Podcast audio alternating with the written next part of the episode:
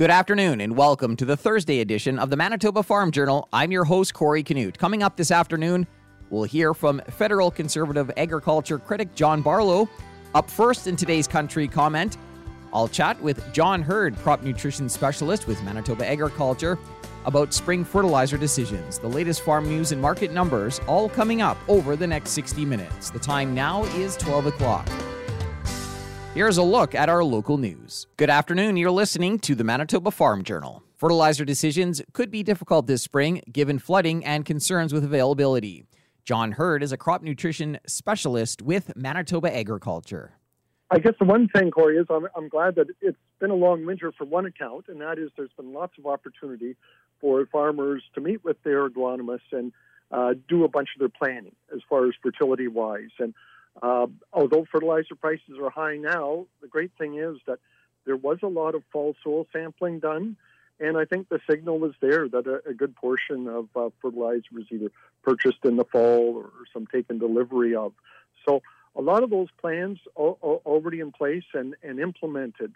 Uh, but you're right, this uh, water, I don't have water sitting in a lot of our fields here yet, but if, as the melt goes on, that does uh, uh, lead one to question things a little bit.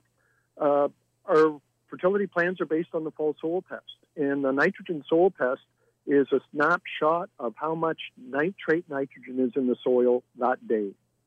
And but that can change. Uh, you know, some people they had out of control uh, uh, volunteer regrowth or cover crops, and they took up nitrogen and some of them are not very good at giving it back to next year's crop. So yeah, it, there may be a bit of a discount there. But the other thing is this standing water you're talking about. If we have standing water, if we have flooding conditions in, in low-lying areas, those tend to uh, deplete nitrate nitrogen in the soil. And uh, you know, our, our made in Manitoba thumb rule on this is once the soil's uh, up to five degrees, it's two to four pounds of nitrogen a day we can lose if we have standing water in those fields. So if a farmer has done planning and, and planned or banked on all that nitrogen to be available, uh, we've suggested, you know, it may uh, be prudent to do some, you know, directed spring sampling uh, in late April in some of those spots just to confirm that that nitrogen is still there and in place. I guess for farmers who are who have yet to, to apply fertilizer, what's important for them as they uh, you know plan ahead here? To treat it with respect. Uh, at fertilizer prices, what they are now, uh, efficiency, and and we mean nutrient efficiency, not necessarily labor or equipment efficiency, but nutrient efficiency is paramount to get the most benefit uh, per dollar worth of fertilizer for that, uh, you know, farmers know this that you know banded fertilizer is more efficient. Some farmers may be looking at uh, some split applications in order to stretch the efficiency of, of nutrients. So uh, efficiency is kind of the, the, the, name of the game here right now. Uh, for some, it may be looking at using some enhanced efficiency fertilizers, but most of them are are, are protection against uh, excessive wet conditions. And, and I'm not saying we're excessive wet yet. Uh, I look at what's going on right now, Corey, is uh, long overdue soil recharge. So uh, there, there, there, are things that farmers can be looking at to, again, you know, stretch the efficiency of their, their fertilizer. Do you expect uh, farmers might uh, change their seeding seeding plans? I guess just based on on fertilizer availability or, or conditions, or uh, I, I hope so. I anticipate that farmers, through their soil testing, if they were in the droughted area, now you're sitting in Altona, you had some nice crops this past year because of timely rainfalls. But as we move uh, in the Red River Valley, parts of it were quite droughty. With the high nitrogen carryover there, uh, farmers hopefully are have already adjusted their cropping plans to put nitrogen hungry crops on those fields. You know, their canola, wheat, uh, corn are targeted based on nitrogen levels. So I, I, think some of that targeting has already been uh, put in place. All right. Um, any anything else to mention here, John, before we go? Or uh, don't let seed go on the ground without fer- phosphorus fertilizer. You know, on cool soils, uh, phosphorus uptake is really important, and it's slow when soils are cold. So if we get into early seeding on cool soils, we need to have some starter phosphorus. And uh, with uh, high prices of phosphorus, those farmers, fortunate enough to have good to high testing soils, may get away with starter rates only this year based on having good soil testing. Uh, but my reminder is that, of course, we can only draw from the bank or the soil reserves to a certain extent, and they better plan in when when fertilizer availability and prices are more reasonable to uh, restock the shelves with phosphorus. That was John Heard with Manitoba Agriculture talking to us here today about spring fertilizer. A look at what's happening in the markets this afternoon is coming up. Good afternoon. I'm Corey Canute. Last year's drought has impacted rail movement over the winter. David Chenovic is Assistant Vice President of Grain for CN Rail. On the Canadian grain demand front, certainly really from the from the middle of November forward, I guess really December forward, we've seen demand for CN supplied hoppers for Western Canadian grain movement running at 40 to 50 percent of what it was the year previous. You go from the largest crop on record, you know, to a one in 20 year drought uh, drought event. That's going to have a big impact on on uh, on demand. We expect that demand's going to be light as we go forward here, given the the uh, high percentage of grain that's already been moved out of the prairies. Fertilizer decisions could be difficult this spring given flooding and concerns with availability. John Heard is with Manitoba Agriculture. Our made in Manitoba thumb rule on this is once the soil's uh, warmed up to five degrees, it's two to four pounds of nitrogen a day we can lose if we have standing water in those fields. If a farmer has done planning, planned or banked on all that nitrogen to be available, we've suggested, you know, it may be prudent to do some, you know, directed spring sampling in late April in some of those spots just to confirm that that nitrogen is still there. And yesterday, Minister of Agriculture and Agri Food Marie Claude Bibeau launched a new phase of the Local Food Infrastructure Fund with an investment of up to $20 million. The funding, available over the next two years, will support community based and not for profit organizations in their efforts to create long term solutions to address food security challenges. This new phase of the Local Food Infrastructure Fund has been tailored to meet the needs of Indigenous, northern, and remote communities. That was a look at today's farm news. I'm Corey Canute.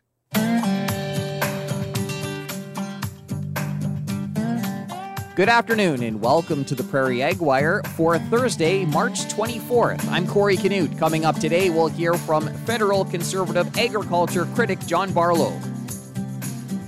Glenda Lee Allen Vossler caught up to the conservative shadow minister for agriculture, agri food, and food security, John Barlow, to talk about CP and the Teamsters Union moving to binding arbitration and his recent visit to Prince Edward Island.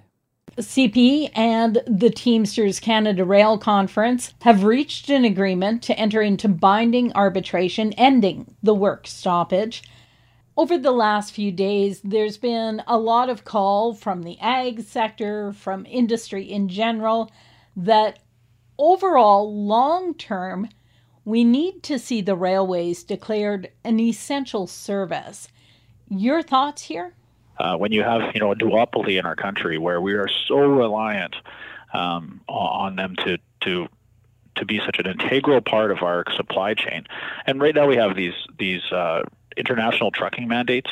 They're already talking about interprovincial trucking mandates. So again, where our supply chain is at such a weakened position, um, you know, it, it, simply can't take another hit. It just simply cannot. Um, so absolutely we have to find a long-term solution because this is the second time in a few years that we've we've gone through this you know CN previously now CP um, you know, this just cannot be a regular occurrence where uh, Canada's supply chain and our economy is, is held hostage by uh, by these types of things. Now, John, I want to take you back to last week, and you spent some time in PEI talking with producers there about the potato wart issue. You know, a lot of people have asked, you know, why why does a member of parliament from Alberta uh, and the ag critic go to to PEI when uh, the minister uh, has not set foot on the island. Uh, the four Liberal MPs uh, in PEI have not said a single word in the House of Commons on, on this crisis. And, and, my answer to that is, I believe that the Prince Edward Islands uh, potato industry is worth saving. Uh, so I spent a few days out there uh, over this past week, you know, meeting with uh, producers. Uh, you know, these are generational farms that have worked extremely hard to, to build up this industry. And to see decisions made by the Liberal government and CFIA uh, that is, for all intents and purposes, the seed industry is in jeopardy to ever um, be re, you know rejuvenated in PEI as a result of this. Um, but now we're at a critical time. We've lost last year's uh, harvest, which was a bumper crop. Now they have to make a decision within the next few days on what they're going to plant for this year, and they honestly don't know where they are. And all they're looking for is a definitive. Uh, some sort of direction from the government. Will this self-imposed ban, the, the, the ministerial uh, directive and the suspension, will they be lifted? Will they be able to plant? Will we be uh, strong in our defense of, of a Canadian industry against uh, the Americans, and um, you know that that's what we're asking for. How big an issue is this? Well, it employs uh, you know more than five thousand people in Prince Edward Island. Last year's crop was valued at uh, you know close to hundred million dollars. Uh, this is a, a, billion dollar industry for Prince Edward Island, and you know let's let's put that into perspective. Uh, Prince Edward Island is 150,000 people. Its its entire economy is built on really three pillars: fisheries, tourism, and potatoes. When you um, weaken one of those legs, it's very difficult for that province to, to stay on its feet. And this is such an integral part of their their economy. Uh, to to lose that is is devastating and it's not just the potato farmers. Um, you know, this means that the, the family restaurant, the gas station, the electrician, the plumber, uh, you know, the mechanic. All of these people will be feeling uh, the ramifications of, of a very weakened uh, potato industry and PEI that, that never had to happen. Never had to happen. We've had very strong surveillance protocols in PEI for potato wart. Two potatoes were found out of, you know, hundreds of millions of pounds uh, of potatoes, and uh, this was a, a knee-jerk reaction by CFIA and the Minister of Agriculture. Uh, we need to um, correct that mistake, lift the suspension, uh, remove the ministerial order on on PEI uh, seed and, and, fresh potato exports. And if the Americans push back, then we need to be just as aggressive and say, you know, start the process of a um, dispute resolution uh, mechanisms as part of the free trade agreement or the WTO, or threaten uh, reciprocal sanctions. There are dozens of states in the United States that have um, quarantinable pests in their potatoes, and yet we are still importing those potatoes into Canada. And we are holding our, you know, holding our own potatoes at a much higher standard. Uh, this is nonsensical, and uh, again, this needs to be addressed if we have any hope of, of saving next year's crop. That's John Barlow, the Conservative Shadow Minister for Agriculture, Agri Food, and Food Security. For Golden West, I'm Glendalee Allen Vossler. That's it for the Prairie Ag Wire for today. If you have any questions or opinions to share, send them to us by email, the farm desk at goldenwest.ca. I'm Corey Canute. Thanks for listening and have a great afternoon. The Prairie Ag Wire will return tomorrow on the Golden West Farm Network. Time now for a look at the farm calendar. In person public engagement sessions for the Plum Murray watershed are scheduled to take place as follows, with all sessions beginning at 6.30 p.m. There's a meeting tonight at the RM of Stanley office, another one March 29th at the St. Jean Community Hall, and March 31st at the Plum Coulee Community Hall. The Royal Manitoba Winter Fair is being held March 28th to April April 2nd at Brandon's Keystone Center, and the annual general meeting for Manitoba Pork is planned for April 6th at the Fairmont, Winnipeg. You can register on the Manitoba Pork website. Continuing with the Manitoba Farm Journal here on this Thursday afternoon. This week, Protein Industries Canada announced an investment into a project between Oat Canada and Roquette. The $4.1 million project will see the development of novel oat ingredients and nutritionally superior oat based food and beverage products. Roquette will develop Canada's first oat protein ingredient through the project. Oat Canada will test the ingredient in its current line of products as well as in several new products. Jamari Ambersley is one of the co founders of Oat Canada. We are very excited to be kicking off this project in partnership, which is almost a year in the making. Uh, Oat Canada is committed to creating innovative oat protein based products and that is why collaborating with world-class leaders such as Roquette is very important to us. Oat Canada is still very much a young company that was only co-founded or founded in 2020. Uh, we have not yet reached two years, as Leslie mentioned, but we have seen so many milestones and achievements uh, to date. We saw immediate success introducing the first oat protein based oat milk, uh, which can be found now in Costco, Loblaws, and soon Whole Foods. As, as sustainability and environmental concern continue to shift consumer preferences to plant based alternative um, products, innovation is key and necessary to deliver equivalent, if not better, nutritional value as animal based products. As we at Oat Canada continue to expand um, our product offerings, we are committed to collaborating with partners and customers to produce products that give people the freedom to choose plant based products without sacrificing nutrition, functionality, or taste. I would like to thank Parliament Secretary Andy Fillmore um, for the kind words that he has shared about Oat Canada today. And I'd also like to thank the Government of Canada for continuing to invest in Protein Industries Canada Supercluster, which in turn provides companies like Oat Canada and Roquette the opportunity to expand in both innovation, research, and develop, in development, which ultimately benefits the economy, the value chain, and the overall industry as a whole. I would also like to thank our retail partners and distributors and institutional partners will be supporting the delivery of the products that will be the outcome of this product of this project. That was Jamari Ambersley, a co-founder with Oat Canada. Michelle Finley is Communications and Public Affairs Manager at Roquette. So today is certainly an exciting day, not only because we're celebrating Canada's first plant-based foods week, but because coming together to announce this unique project allows us to highlight the collaborative relationships that are needed to launch these new healthy plant-based foods to market in Canada and around the globe. I was thinking about today's announcement, and it occurred to me that today's uh, event is really similar to cooking with your favorite plant-based foods. Uh, it's like a recipe. In your mixing bowl, you have to combine the top quality Canadian grown oats with a generous scoop of support from Protein Industries Canada. Then you add in some Roquette, the global leader in plant-based ingredients, and you stir with the creativity and drive from new food creators like Jamari and Eloise at Oat Canada. The result is a new, sustainable, and healthy way to enjoy plant-based foods. Consumers are driving this demand for more variety, taste, and accessibility in the plant based foods they purchase, and Roquette is excited to be part of that. We excel at innovation and research on plant based ingredients. It's really at the heart of our work with food innovators like Oat Canada. And to close things off, I'd like to say thank you again to Protein Industries Canada for this opportunity today. We really look forward to continuing to work with Oat Canada and wish everyone joining us today a happy National Plant Based Foods Week. That was Michelle Finley, Communications and Public Affairs Manager with Roquette. This week, Protein Industries Canada announced an investment into a project between Oat Canada and Roquette. Another look at what's happening in the markets heading into the close is coming up in just a moment. Time now for another look at today's farm news. Farmers planning to apply fertilizer this spring will have some difficult decisions to make given spring flooding and concerns with availability.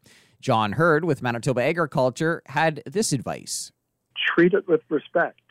Fertilizer prices, what they are now, efficiency, and we mean nutrient efficiency, not necessarily labor or equipment efficiency, but nutrient efficiency is paramount to get the most benefit uh, per dollar worth of fertilizer. For that, farmers know this that you know banded fertilizer is more efficient.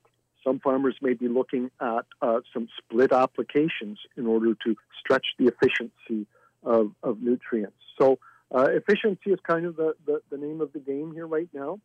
And it was a tough winter in terms of grain movement for Canada's railways. David Chenovic, Assistant Vice President of Grain for CN Rail, talked about the difficult conditions through the winter. It really started around Christmas and didn't really let up. But of course, prior to that, we had the uh, three weeks where the main line between Vancouver and Kamloops was out of action, and uh, having three weeks not being able to utilize that vital artery created a huge accumulation of traffic, of course, and then the winter weather that we had did not help our cause. So at the same time, coming out of that now, going into the third week of March, we're basically current to demand, which is uh, from the from the perspective of grain movement, which is positive to see. He expects to see issues with flooding as the spring melt continues, something CN will be monitoring. I'll be back after this to wrap up today's program. We've come to the end of another Manitoba Farm Journal. I'm your host, Corey Canute. If you have any questions or comments, you can reach us by email, the farm desk at goldenwest.ca. Today's closing numbers with more in depth commentary on what's happening in the markets is coming up at 10 to 2 on the Markets Farm program. Thanks for listening and have a great afternoon. Hope you can join us back here tomorrow starting at 12 noon.